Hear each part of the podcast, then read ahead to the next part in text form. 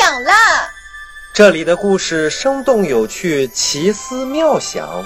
这里的故事贴近生活，饱含启示。火火兔故事城堡即将开启。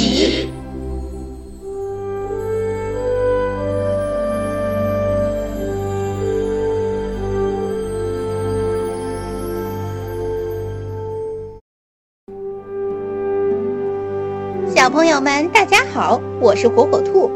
今天啊，我要给大家讲一个火火兔种愿望的故事。小朋友们在听故事前，也在心里默默许下一个心愿吧。故事就这样开始了。火火兔，快去我家吃蛋糕喽！小松鼠拉着火火兔就往自己的家跑。哇！好大的蛋糕啊！火火兔看到圆圆的水果蛋糕上撒满了星星点点的巧克力，闻起来香喷喷的，可羡慕啦！我种了好多松树，每年结的松果可多了，我吃不完，呵呵。小松鼠得意地说：“所以呀，我就用松子去换了蛋糕。”原来是这样。火火兔一边吃蛋糕，一边记下了种松树。回家后，火火兔到屋后的山坡上种了一棵松树，也种下了吃蛋糕的愿望。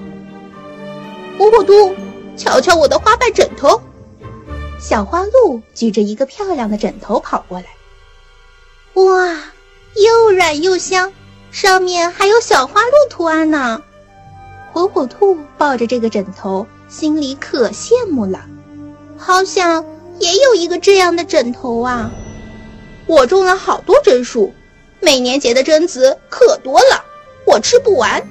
小花鹿说：“所以用榛子去换藏有美梦的花瓣枕头。”原来是这样，火火兔记下了，种榛树。回家后。火火兔到屋后的山坡上种了一棵榛树，也种下了花瓣枕头的愿望。嗯，火火兔这件背心好看吗？花公鸡穿了一件新背心过来。哇，真好看！火火兔想象着自己穿上同样颜色的背心会有多神气。我种了好多银杏树，咯咯。花公鸡说：“吃不完的银杏果，咯咯咯。”哎，我就拿去换了漂亮的背心穿，哥哥。原来是这样啊！火火兔又记下了种银杏树。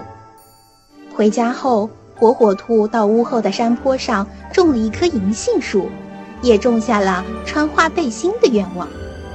日子就这样一天一天的过去。火火兔在屋后的山坡上又种上了梨树、橘子树。苹果树呀，火火兔的树越长越高，越长越大，越长越绿。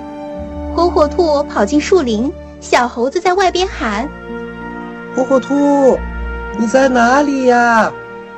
哈，火火兔突然跳到小猴子跟前。这片小树林可以捉迷藏哟。现在这片小树林已经成了小伙伴们玩耍的好地方。大家的笑声总是在树林里回荡。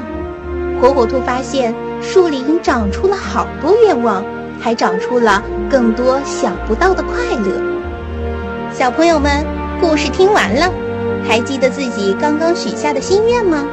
要想和火火兔一样美梦成真，就赶紧付出行动。